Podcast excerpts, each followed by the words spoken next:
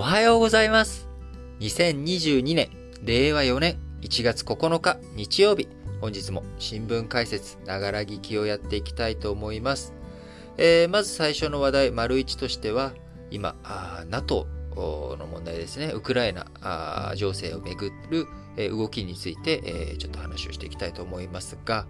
えー、NATO 北大西洋条約機構1月7日、外相会合をオンライン形式で開き、ウクライナ近隣で軍事的圧力を強めているロシアへの対応策を討議しました。会合終了後に記者会見したストルテンベルグ事務総長は、ロシアが要求する NATO の拡大停止について基本原則で妥協することはないと拒否する考えを表明しました。あのー、やっぱりね、えー、今ね、NATO に対してロシアが要求している、まあ、NATO に加盟をする人たちを増やすなと。加盟の停止しろと。拡大を止めろということや、えー、ロシアの近接地帯での軍事演習、こういったことをはロシアに対する挑発行為だからやめろということに対して、いやいやいやと、各国主権を持っていて、えー、ストルテンベルグ氏の言葉を借りれば、すべての国が自らの道を選ぶ権利があると述べ、えー、NATO がこう受け入れる、受け入れないの前に、各国が加盟したいんですと、NATO に入りたいんですっていうのを決めるのは、えー、それぞれの人たちが決めること、それぞれの国が決めることであって、NATO がごめんね、仲間に入れてあげないよっていう話とは違うんだという、まあ、こういった姿勢、えー、をとっております。今ね、えー、ロシアにとって、えー、NATO 加盟、えー、の関心事がある地域というのは、ウクライナやフィンランドということになりますが、えー、ウクライナがもしね、えー、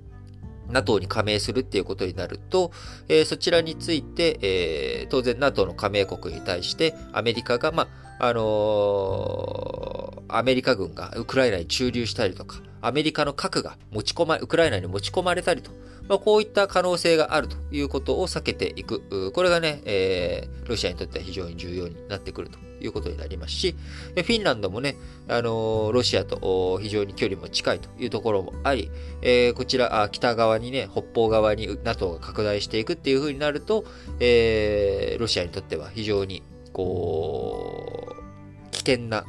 ことになっていくので、えそれはロシアの国防上、安全保障上、ちょっととてもじゃないけど受け入れられないというのが、プーチン大統領の主張ということになっております。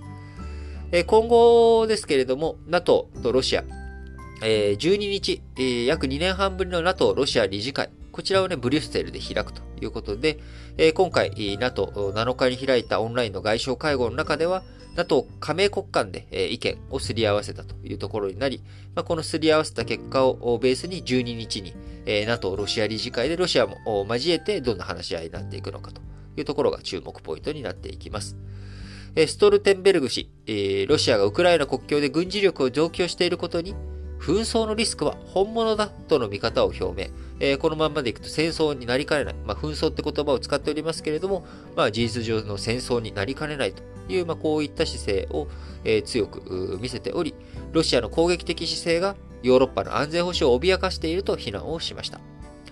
その一方で、ロシアの懸念に耳を傾ける用意もあると語り、対話を通じて緊張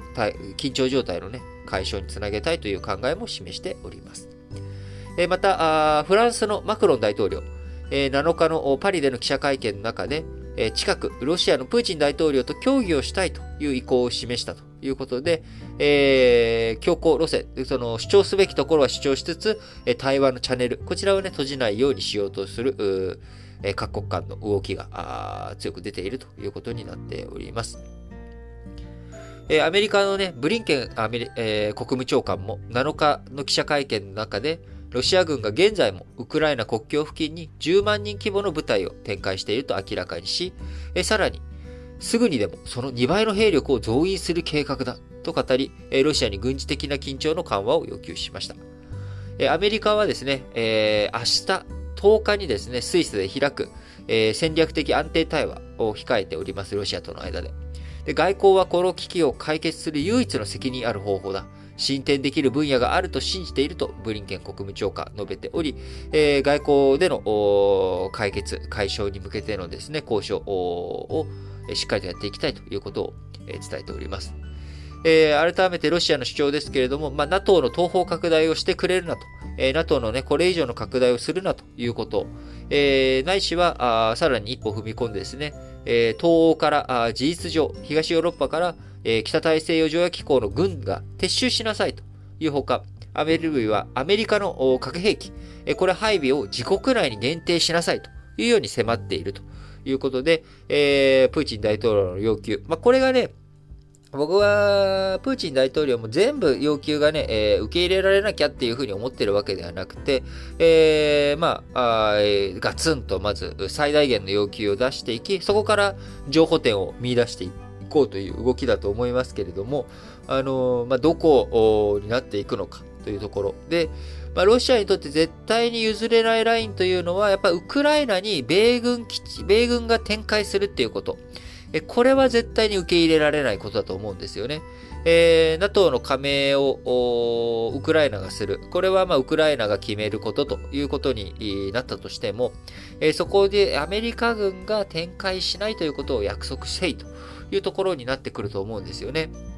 あのー、日本のね、北方領土、こちらについてもなかなかロシアが返してくれない。で、返してくれない背景にはいろいろ理由あるんだけれども、理由の一つに、日本に返したら、えー、それはすなわち日米同盟の適用範囲になるじゃないかと。ということは、そこにアメリカ軍の基地とか、あアメリカ軍自体がね、駐留したりとか、そういった可能性が起きうるよねと。それはちょっとロシアにとってはね、えー、とてもじゃないけど受け入れられない事態だという、まあ、こういった要素もあるということで、やっぱりその、今、集団的安全保障と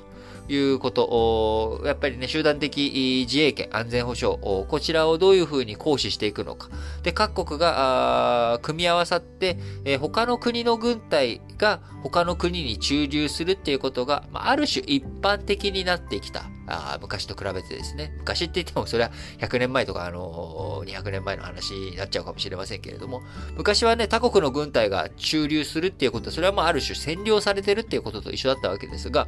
今はまあセコムしてますかのノリじゃないですけれども、あの、米軍に番犬代わりに来てもらおうっていうね、まあ、こういったところ、もちろん、えー、その番犬側に来てもらう部分についてはお金を払う。えー、で、アメリカ軍としても、その、諸場代、えー、そういったね、場所を、え借りることができる。で、それを拠点にすることができるというのが、あ自分の抑止力を高めていく。アメリカの安全保障にに資するということもあってアメリカやってきているわけですけれども、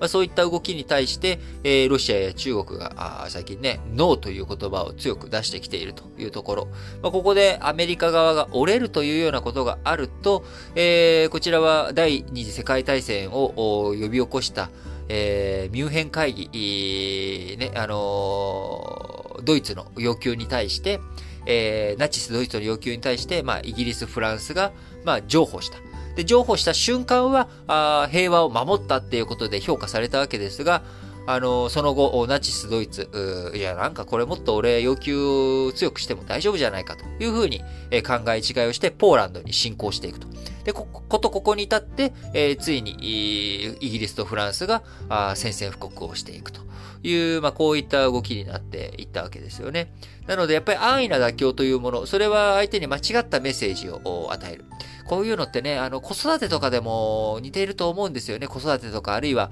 あ部下の指導とかね、人の指導というところでも似ていると思うんです。あの、あ、いいよ、じゃあ、あ大変だったらもうやめていいよ。えー、そこでね、ある種情報というか、やらなきゃいけないことをやらなくていいっていうことを言ってしまうと、あ、じゃあ他のことも実はやらなくていいんじゃないの？みたいなね。えこういうふうに相手があ勘違いさせてしまう。やっぱこういう勘違いとかの、こう、させるっていうこと。えー、これはね、絶対にやっぱりどんな場面でも、えー、自分の意図しないことを相手に伝えるっていうことになりかねない。自分たちはあくまでもこれだけ、よと、この点だけ、この一点についてのみ、えー、妥協してるんだよっていう話。これがね、ちゃんと伝わるかどうか。で、そうは言ってるけどさ、って、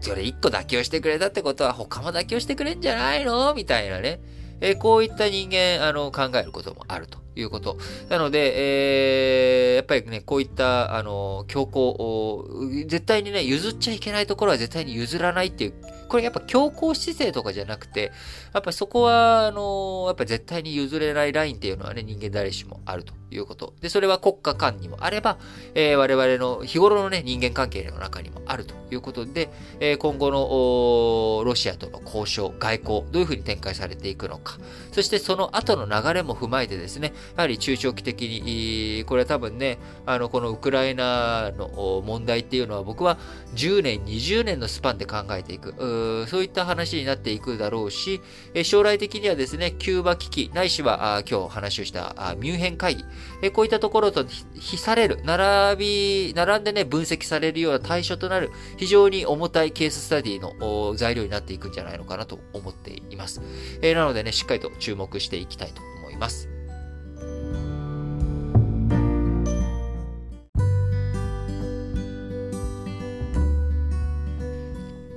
はい。続いて、丸2としまして、世界の新型コロナ対策、対応についてね、ちょっとお話をしていきたいなと思います。えー、日本についてはね、えー、今日1月9日から、あ9日からあ沖縄、あ広島、あ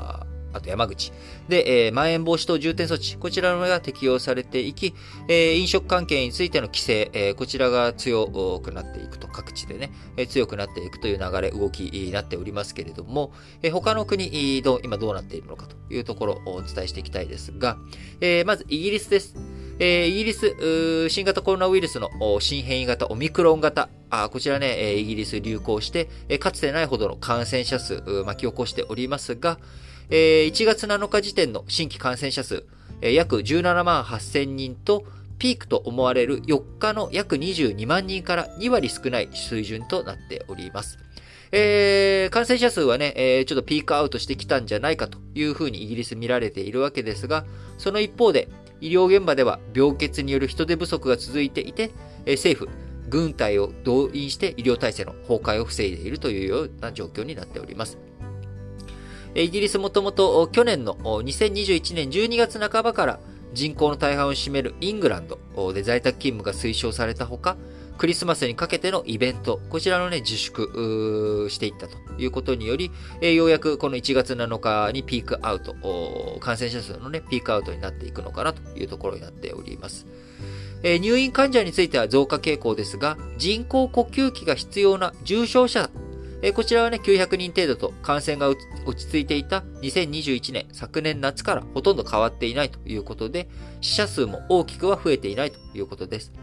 え感染者が広がるにつれて重症者や死者も増えた去年2021年1月とは状況が異なるということで、えー、今現状イギリスの感染のほとんどオミクロン型だということですが、えー、WHO 世界保健機関はオミクロンの症状について鼻や喉の炎症が多い一方、重い肺炎を引き起こすリスクは低いと見ています。えー、懸念はね、感染拡大で自己隔離する人が増えて、医療システム、こちらが崩壊することということで、えー、医療人員の病欠、えー、やね、人手不足、こちらを解消していくということが重要なところに今後、イギリスについてはなっていくのかなと思われます。えー、同じくヨーロッパのね、今度ドイツですけれども、えー、ドイツの方は、ショルツ首相、1月7日にですね、えー、新型コロナウイルスの新たな変異型、オミクロン型の感染拡大、えー、こちらを抑えるために、レストランや居酒屋への規制を強化することを発表しました。えー、これまではね、どんな、えー、規制があったかというと、ワクチン2回接種していたら、えー、別に普通に入店できるよっていう風にしていたものを、今後はさらに追加接種、えー、ブースター接種3回目接種が済んでいるか、あるいは検査で陰性の証明、こちらがないと、レストランとか居酒屋に入れない、入店が拒否されてしまうということになるということです。えこちら、ショルツ首相とドイツの各州の首相が合意したということで、え記者会見したショルツ氏からは、オミクロンからの最大の防御は追加接種だという、まあ、こういった言葉を発するなど、えー、オミクロン型に対する対応を少しね、強めていこうという動きが強まっています。ドイツ、えー、新規感染者数、12月後半に一旦減少に転じましたが、再び現状6万人前後まで増えてきたということで、えー、オミクロン型に対する警戒強まっているということになります。えー、あるいはね、えー、タイ、えー、タイ政府は1月7日、新型コロナウイルスのワクチン接種完了などを条件に、入国時に、えー、隔離を免除する制度、こちらをね、設けていたんですが、えー、こちら、11月かな ?11 月に導入していた免除制度を、えー、去年の12月22日から新規申請の受付停止していましたけれども、えー、年明け、の1月7日にもですね、こちら無期限で延長するということで、えー、隔離免除制度、こちらがね、ストップした状態がしばらく続きそうということです。えー、タイでもですね、えー、国内で新たな変異型オミクロン型の感染者急増していることを受けて、えー、こちら、新規の、ね、入国者についての隔離免除制度を、え無期限で停止するということを決めました。えまた、首都バンコクなどでは飲食店での酒類提供を午後9時までとする規制強化も実施するということです。えフィリピン、えフィリピンはですね、えジュトルテ、え大統領、1月6日、新型コロナウイルスの未接種者、ワクチン未接種者については、外出し続けた場合、拘束逮捕ができるというふうに語り、えー、非常にね、こちらも強い対応していこうという動きになっております。えー、また、アメリカあ、こちらはね、企業の方ですけれども、えー、今、アメリカはね、あの、アメリカ大統領令、え大統領の命令で企業に接種の義務付けやまたは毎週の検査、こちらを命ずるアメリカ大統領令、えー、あるわけですけれども、えー、こちらにしっかりと対応していくということで、アメリカの大手銀行、シティグループ、えー、こちら新型コロナウイルスのね、ワクチン、えー、未接種者を解雇するということが7日分かりました。えー、アメリカ国内のオフィス、店舗の従業員が対象で、えー、こちら全米では企業や公的機関によるワクチン接種の義務付けえー、こちらをめぐって訴訟や対立が起きている中、え、シティの取り組み、今回ね、え、もう一歩踏み込んで、え、新型コロナワクチン未接種者解雇するよということ、これがね、7日分かったということです。え、1月14日、1月14日までにワクチン接種を終えなかった場合、その後無給の休暇を迫られ、1月末で退職ということになるそうです。一部の従業員は年末のボーナスを受け取ることができますが、こちら、受け取る場合には会社を法的手段で訴えないことを条件とするなど、えー、こうね、米国内の従業員対象にワクチン接種、しなかった場合には1月末でさようならという、まあ、こういった、制度、義務付け、ルールをアメリカ、えー、のシティね、えー、やっていくということですけれども、えー、ただし、宗教や医療上の理由で、え接種免除を申請することを認めたということで、まあ、ちゃんとした理由があるんだったらいいよということになっております。えシティのね、広報担当者によりますと、90%以上の従業員は接種済みで、さらにその比率今、急上昇しているということです。え他にも、ゴールドマンサックス、えー、米国内の従業員は今年2月以降、えー、ワクチンの追加接種、ブースター接種を受けなければオフィスに入れなくなるというふうになっており、アメリカ金融機関の間ではワクチン接種の義務付け、えー、広がっております。えー、こちら、バイデン政権のね、えー、企業に接種の義務付けをしていく命令については、義務付けに反対する共和党が優勢な州のほか、企業や人権団体がアメリカ政府を提訴しているということで、えこちらもね、えアメリカ最高裁判所の方で7日に口頭弁論が開かれているということです。えー、またね、アメリカ4回目の接種を、えー、求める動きも出ており、世界各国でもですね、えー、再び新型コロナに対する対応、いろいろと動きがあるということになっており、えこちらについてもですね、日本の動きを、話をしていくと同時に、世界の動きについてもですね、しっかりと話をしていきたいなと思います。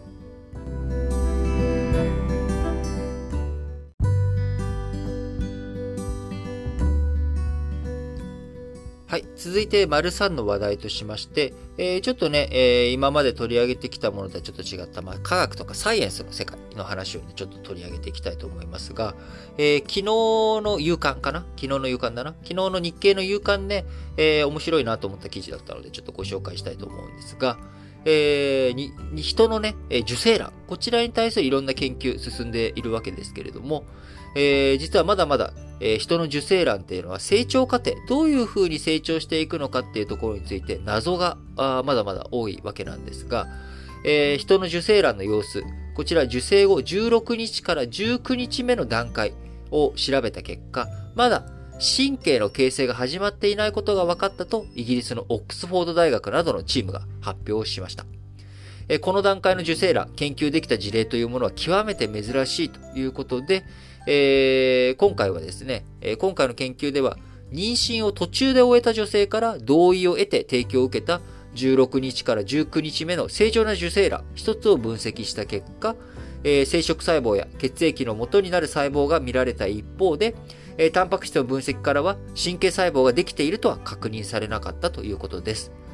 えー、今ですね、やっぱり生命分野、あ生命のね、えー、いろんなところで科学、テクノロジー、いろいろと発展、発達していっているわけですけれども、やっぱり受精卵というのは、あその分かれ、精子のまんま、卵子のまんまだったら、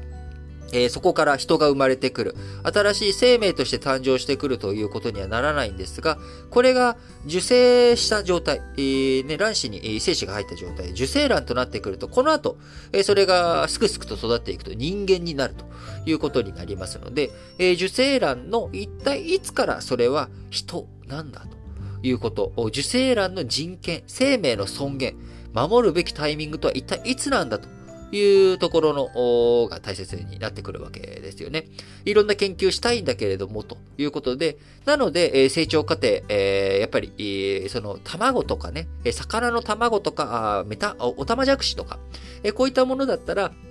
あのまあまあまあ、あの人じゃないからっていうことで、えー、いろいろと研究したりとか、分析したりとかできるわけですけれども、えー、受精卵については、人のね、受精卵については、まあ、今現状、受精卵の研究、生命の尊厳を守る観点から、作成後14日を超えた培養を禁止する14日ルールというものをね、多くの国で採用してきております。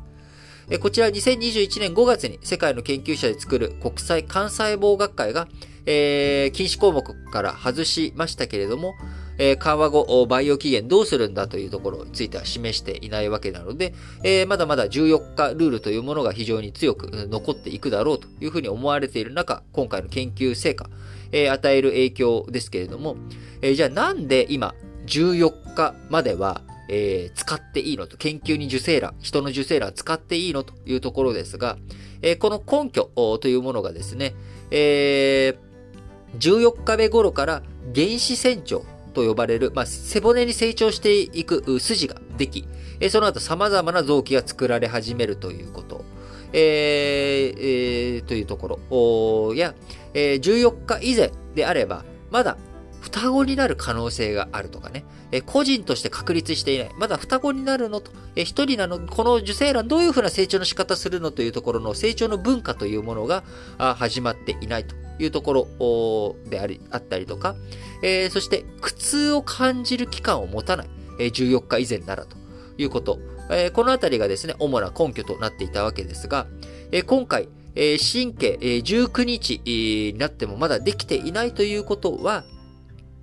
神経の形成が始まっていないっていうことはですね、苦痛を感じるっていうことがないわけですよね。えー、神経通ってないわけですから。何かを感じたりとかするっていうことがないと。えー、であれば、あ受精卵、人の受精卵あ、14日を超えても、えこれは使ってもいいんじゃないのと。いうようなね、えー、こういった話が出てくるということになりますが、えー、あくまでも今回のは一つ分析しただけですから、あその個体差がね、当然あるかもしれないし、14日からね、あのもう神経ができるっていうようなケースもあるかもしれないし、えー、まだまだわからないわけですけれども、え京都大の、え沢井務特定教授、生命倫理学の方のお話、こちら昨日の日経新聞の誘拐に載っておりますけれども、えー、世界各国、それぞれの論理で14日ルールを採用している。今回の研究だけで直ちに見直しに動くことはないだろう。ただし、受精後14日目には神経ができ始めて苦痛を感じる可能性があるという根拠は崩れかけており、緩和を考える国が出てもおかしくない。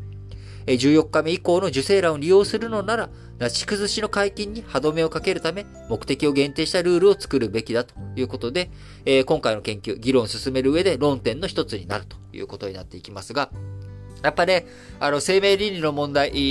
この辺はね、やっぱ技術の問題とか、科学的な話だけじゃなく、やっぱり人間って一体何なのと。どこから人間なのってやっぱり倫理観、哲学、人それぞれのね、やっぱり、えー、宗教的な観点とかね、えー、そういったことも含めてやっぱ考えていかなきゃいけない。えー、20世紀科学の世紀と言われていましたが、僕は21世紀、再びやっぱり生命倫理とかね、哲学、え、こちらが非常に重要なところになっていくと思います。え、なぜ人は生きるのか。今後、ベーシックインカムの議論とかが進んでいったりとかする中、人間って何のために生きるのと。えー、労働、働くためだよと。働かざる者食うべからずという日本のね、えー、言葉あありますけれども、えー、これがだんだんだんだんやっぱり今見直されていく。今後、ね、労働って別に、苦としてやるべきものじゃないよねと。楽しく働くっていうこともあるよねと。でも逆にその働くっていうことを楽しもうっていう動きが、あそうできない人に対して苦痛を与える。えー、じゃあどういうふうなことが本当に言っていいことなの、やっていいことなの、多様性を認めるってどういうことなの？ということ。えー、そういったことをね、一生懸命、えー、答え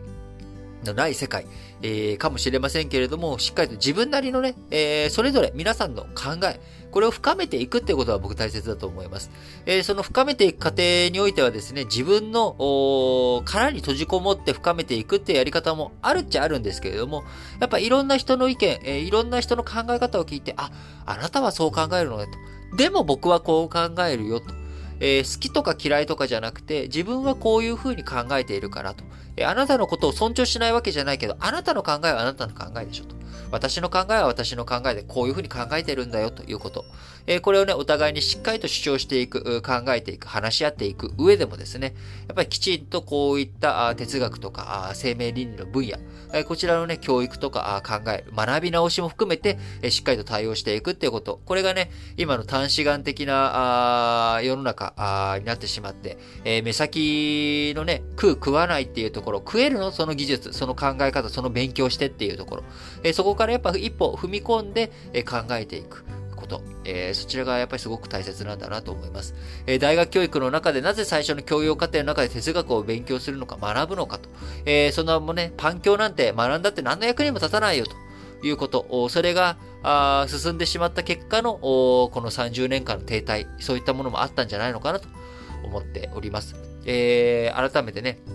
いろんな歴史とか、あ哲学とか、あ世の中あ、どういうふうに人間社会が作られてきたのか、生まれてきたのかということをしっかりと学ぶことには非常に価値があると思いますし、えこういった日々のニュースというもの、これをね、幅広く理解していくこと、知っていくことというものも、えー、こちらがね、えー、未来の歴史に今のニュースというものはなっていくわけですから、しっかりと抑えていくってことがね、大切だと思います。えー、何事もね、始めるに、えー、始めるに対して、えー、遅すぎるということもなければ、早すぎるということもありません。思い立ったが吉日、しっかりとね、えー、やっていく。そして、えー、それに、えー、この新聞解説、ながら聞きがお役に立てればなと思いながら日々やってございます。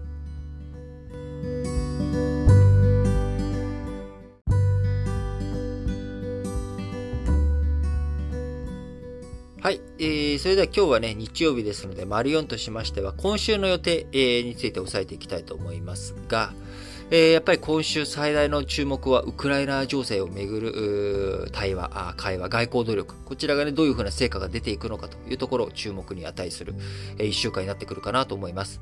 え、まず明日あ、10日月曜日にですね、アメリカとロシアの戦略的安定対話、こちらジュネーブで開かれるということで、えー、まず、アメリカとロシア、どんな風な会話、対話がなされていくのかというところ、こちらが非常に注目されるポイントです。えー、また先ほどね、丸1の中でもお伝えしました通り、えー、12日水曜日、えー、には北大西洋条約機構、NATO 加盟国とロシアの対話枠組みである NATO ロシア理事会、えこちらがね、え2年ぶりにブリュッセルで開かれるということになっていきますので、えこのあたりでどういうふうな話になっていくのか。えさらに、マクロン、フランス大統領も、プーチン大統領と対話をしたいと、話をしたいというふうに言っていますので、えこれがどのタイミングで、えなっていくのか。あそのあたりもね、注目されていきますけれども、まあ、どうなんでしょうね、本当に。えー、ここで急激に何か戦いが起きるのか、紛争を決裂し決裂して、えー、何かあるのか。この1週間はね、まだ対話のムードだと思いますけれども、カザフスタンの情勢悪化とかもありますし、いろんな分野、いろんなところでね、ロシアの出方、考え方っていうものをしっかりとね、見ていかなきゃいけない1週間になっていくだろうなというふうに思います。えー、また、経済関係、えー、についてはですね、えー、あさって、えー、11日、えー、1月11日火曜日にですね、えー、東京証券取引所、えー、この4月からあ新市場、新しく市場を再編するにあたって、えー、上場各社、新市場の選択結果を公表していくということになります。えー、東証第一部を再編してですね、えー、一部、その中の大きい企業だけ、えー、国際的なあグローバル企業はプライム市場というものにやっていこうという再編考えているわけですけれども、えー、その、今、東証一部に入っている、まあ、小粒な企業といったらちょっとその企業に対して、えー、失礼かもしれませんが、まあ、比較的小粒な企業があるのは、それは比較したら当然あるのはとありますから、そういった企業がどういったところを選択しているのかというところ、このあたりね、東証が狙った通りの市場再編がスムーズにいくのかどうか、そのあたりしっかりと見ていく必要がある。今後のね、4月以降の日本の株式市場を見ていく上でも一つ重要なものが発表されていくタイミングかなというふうに思います。その他、3月から11月期の決算、安川電機が11日に発表。えー、10月から10、あうん ?12 月から11月期の決算、富士越。えー、3月から11月決算、オンワード、セブンアイ・ホールディングス。えー、9月から11月期、ファーストリテイリング、ビッグカメラなど、各社、日系企業のね、11月が一つのタイミングになっている、決算の会社。の発表が、今週、いろいろとあるというところになっていきます。えー、イオンも3月から11月期決算、あ吉野家ホールディングスも、えー、9月から11月決算サイゼリアもあるということで、えー、決算発表いろいろとあるところかなと。えー、海外企業ではね、えー、10月から12月期決算、台湾、の TSMC、こちらが発表があるということで、まあ、半導体需要を含めてですね、えー、台湾で一番大きい会社となっている TSMC、どんな数字になっていくのか、注目ポイントですね。えー、ちょっと前にね、まだあのー、売上高とか、あの、営業利益段階ですけれども、えー、サムソン、あもサムスンも、えー、その決算発表を一部していましたけれども、そちらも非常に好調ということでしたので、えー、TMS TSMC の数字も期待感を持って、えー、見られていくのかなというふうに思います。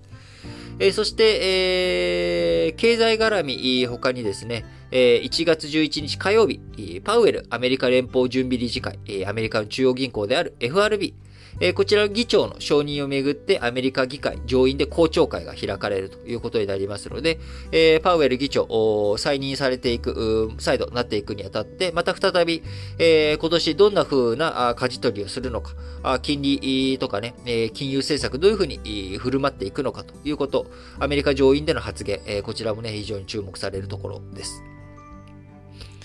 えまた、1月12日の水曜日には、アメリカの消費者物価指数 CPI が発表されるということで、アメリカのインフレ動向、こちら非常にね、注目されるポイントになっていきますので、えー、どうなっていくのか。え合わせてあ、え、中国の CPI も、えー、その日同日に発表されるということになりますので、えー、今週は決算発表やパウエル議長の発言、えー、アメリカの指標、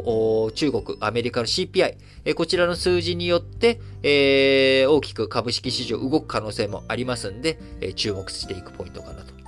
えー、そして、1月15日、16日、えー、この2日間にわたって大学入学共通テスト、えー、開催されます。えー、今年もですね、えー、新型コロナの影響の中での開催、試験ということになります。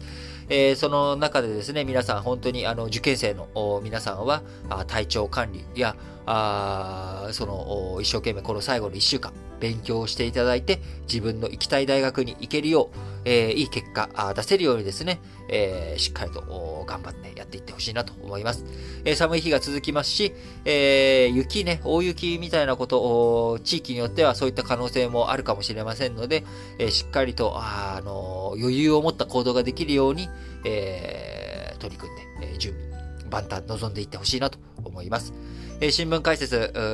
ながら聞き、えー、なかなかね、あのー、18歳より下の方とかのね、えー、リスナーというものが、指標を見るとほとんどいないという状況ですけれども、えちらほらとメッセージとかでですね、え現役高校生とかあ、受験生とかからたまにメッセージいただくんですけれども、え本当にあの聞いていただいてありがとうございますということと、え小論文とかね、え国語のテストと国語のセあのセンターじゃないや、あの、共通テスト。で、えー、何か役に立つような話にね、つながっていればすごく幸いなので、えー、日々のニュースにアンテナをしっかりと持っていくということ。これは、えー、受験勉強にそのままダイレクトに役立つ部分もあると思いますし、それ以上に人生においてね、役に立つと信じて、えー、やっておりますので、引き続きどうぞ、えー、多くの方、もちろんあのー、全然ね、その10代とかじゃない年配の方、あ僕より年上の方とか、あリタイアされてる方はこれからの、えー、人生、まだまだ長いわけですから、あそういったことで、えー、考えていく上でもですね、日々のニュースを抑えていく上で、新聞解説ながら聞き、これからもどうぞよろしくお願いいたします。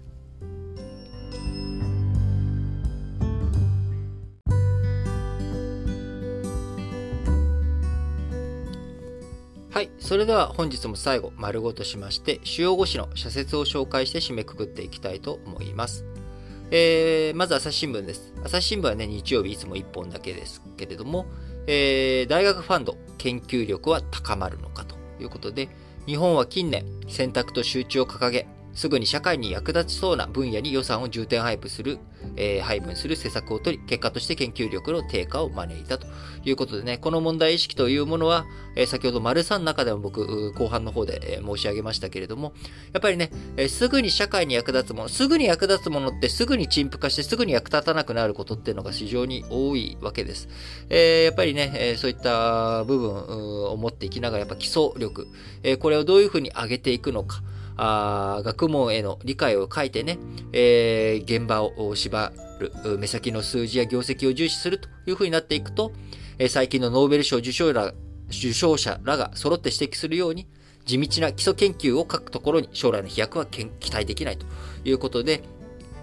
なんかね、あのー、いろんな教育の場面とかでもなんか最近多いと思うんですよね。なんか YouTube とかで、えー、僕も気軽にやっぱり見ちゃうわけですよ。いろんなそのレベルの高いもの。えー、そうするとこういうものができるのかなとかね、こういうふうに安易にやっちゃえばいいのかなっていうふうに思うんだけど、やっぱそれは確かな基礎とかね、えそういった裾野ができた上での上、えなので、やっぱり、え初心者から始まり、何も右も左もわかんない初心者から始まり、初級者となり、えー、初級者となって、中級者となって、上級者となって、えー、超一流になっていくっていう道筋があるとしたら、やっぱりその、初心者の時に、さっさと中級者になりたいみたいなことをやるんじゃなくて、え、丁寧にやっぱね、指導者の言うこととか、え、教科書とかあ、そういったものをしっかりと見て学んで基礎ベースを作るってことがね、え、非常に大切だと思います。え、そのための僕は、え、高校の教育だったり、大学の一般教養だったりっていうものが一致してると思うので、ええー、今ね、いろんな若者の早熟な活躍、えー、早熟というとなんかね、その後すぐ死亡みたいなイメージありますけど、えー、早くから頭角を現す、え、人たち多いわけですけれども、え、何も、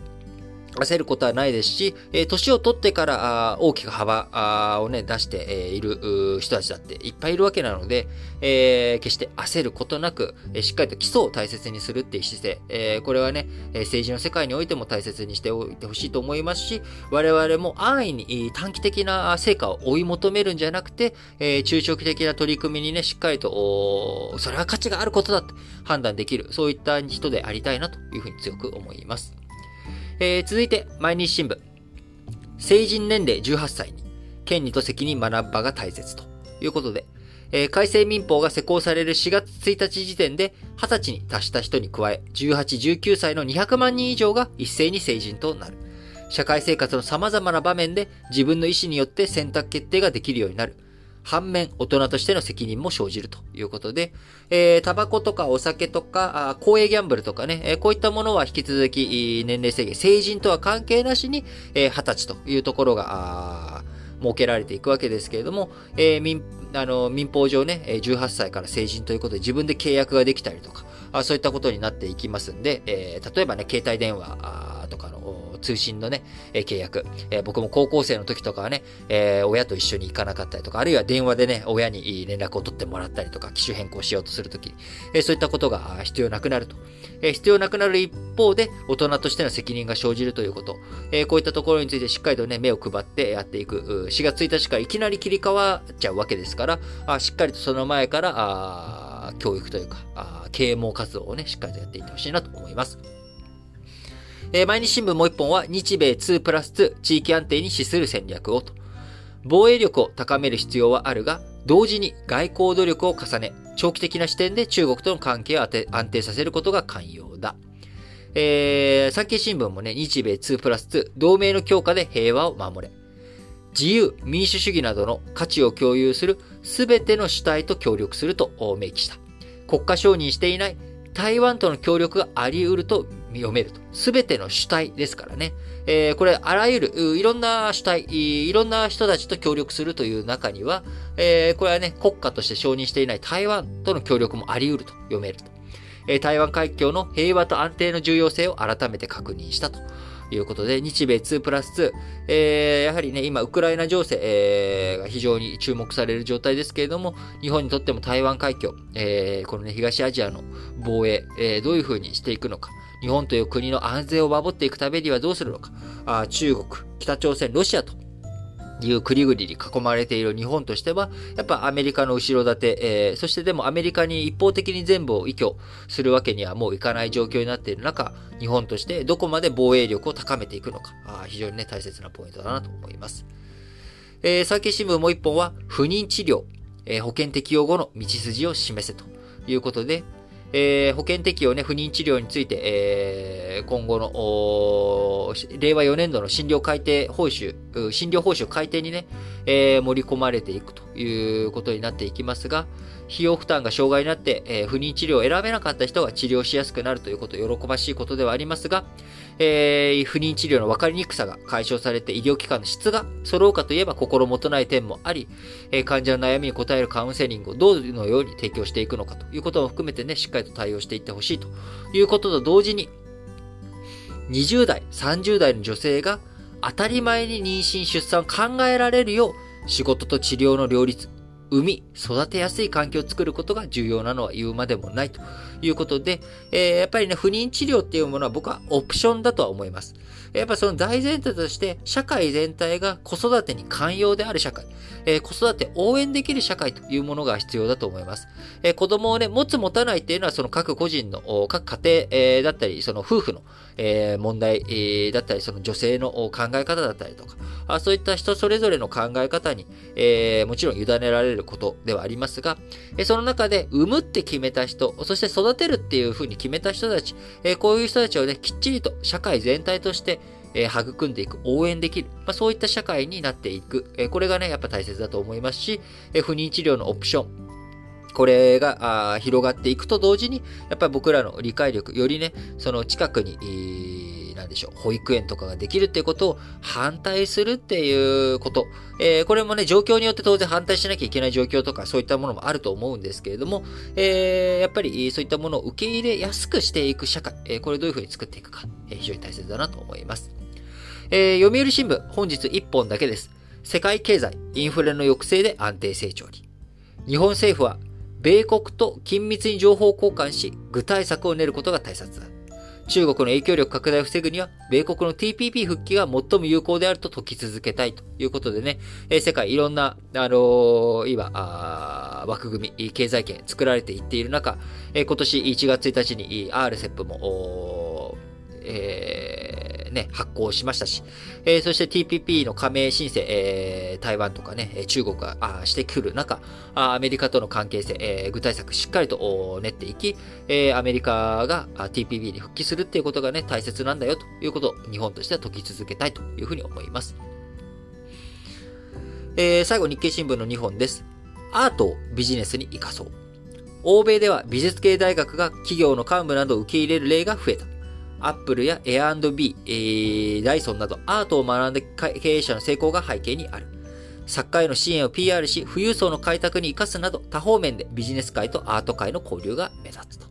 いうことでね、アート、しっかりとビジネスに活かしていくっていうこと、これね、非常に大切。えー、やっぱ単なるものを作るんじゃなくて、付加価値高めていく、使ってもらえるようなね、ものを作っていくっていうことを考えるときに、やっぱビジネスの世界においてもアートの観点、えー、そういったものを学ぶっていうこと。えー、これはね、直接的にすぐに何かに役に立たないケースあるかもしれませんけれども、やっぱ審美眼というか、えー、ものの美しさ、あそういった行動のね、えー、所作、所作とかも含めて、やっぱりアートというものを、こう、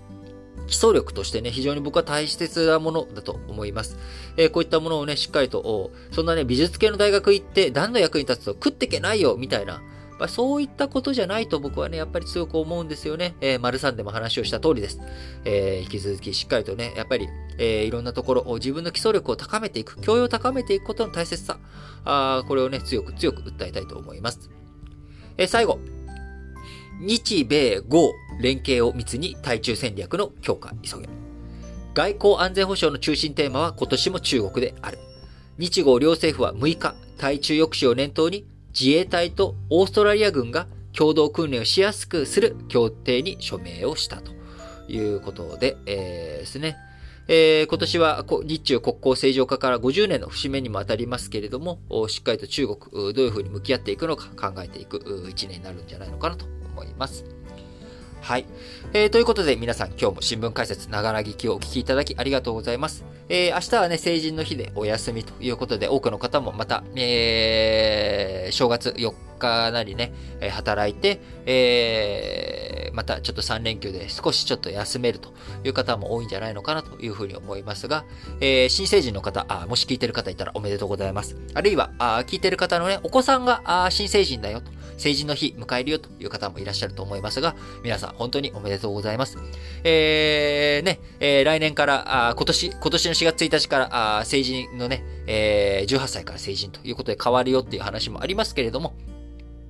あの、やっぱり一つの節目の年ということで、えー、おめでたいなと思うとともに、えー、改めて、えー、今日、強調していった、教養を深めていくことの大切さ、えー、こちらをね、皆さんに、た再び強く思っていただきたいなと思います。えー、1月12日水曜日にね、えー、私、今年イリートンがやる勉強会、中国の歴史とヨーロッパ全史、この2つの勉強会の事前説明会をオンラインで開催します。えー、事前説明会は無料ですので、こちら興味がある方は各エピソードの概要欄に、えー、ノート記事の URL を貼っております。えー、こちらに1月12日の何時からかっていう具体的な時間と、えー、そして、あのー、ズームの URL、こちらを記載しておりますので、えー、ちょっと興味はあるんだよなっていう方、あ気軽に、えー、無料、事前オンライン説明会の方にね、参加していただければと思います。えー、他にもね、いろんな勉強会やっていこうと思っておりますので、えー、リートンになんかいろいろちょっとこんなことを聞いてみたいなとかっていう方、ことがある方もね、含めて、えー、参加していただければと思います。えー、またその他、えー、いろんな、あ要望事項とかですね、えー、そういったものに関しては、こちらも各エピソードの概要欄に同じく貼っております Google フォーム、えー、こちらの方から皆さんの意見、えー、や、え、質問、コメント、応援メッセージ、こちら、あ大々大募集しておりますので、ぜひ皆さんからの投稿お待ちしております。はい。それでは、皆さん、今日も元気に、いってらっしゃい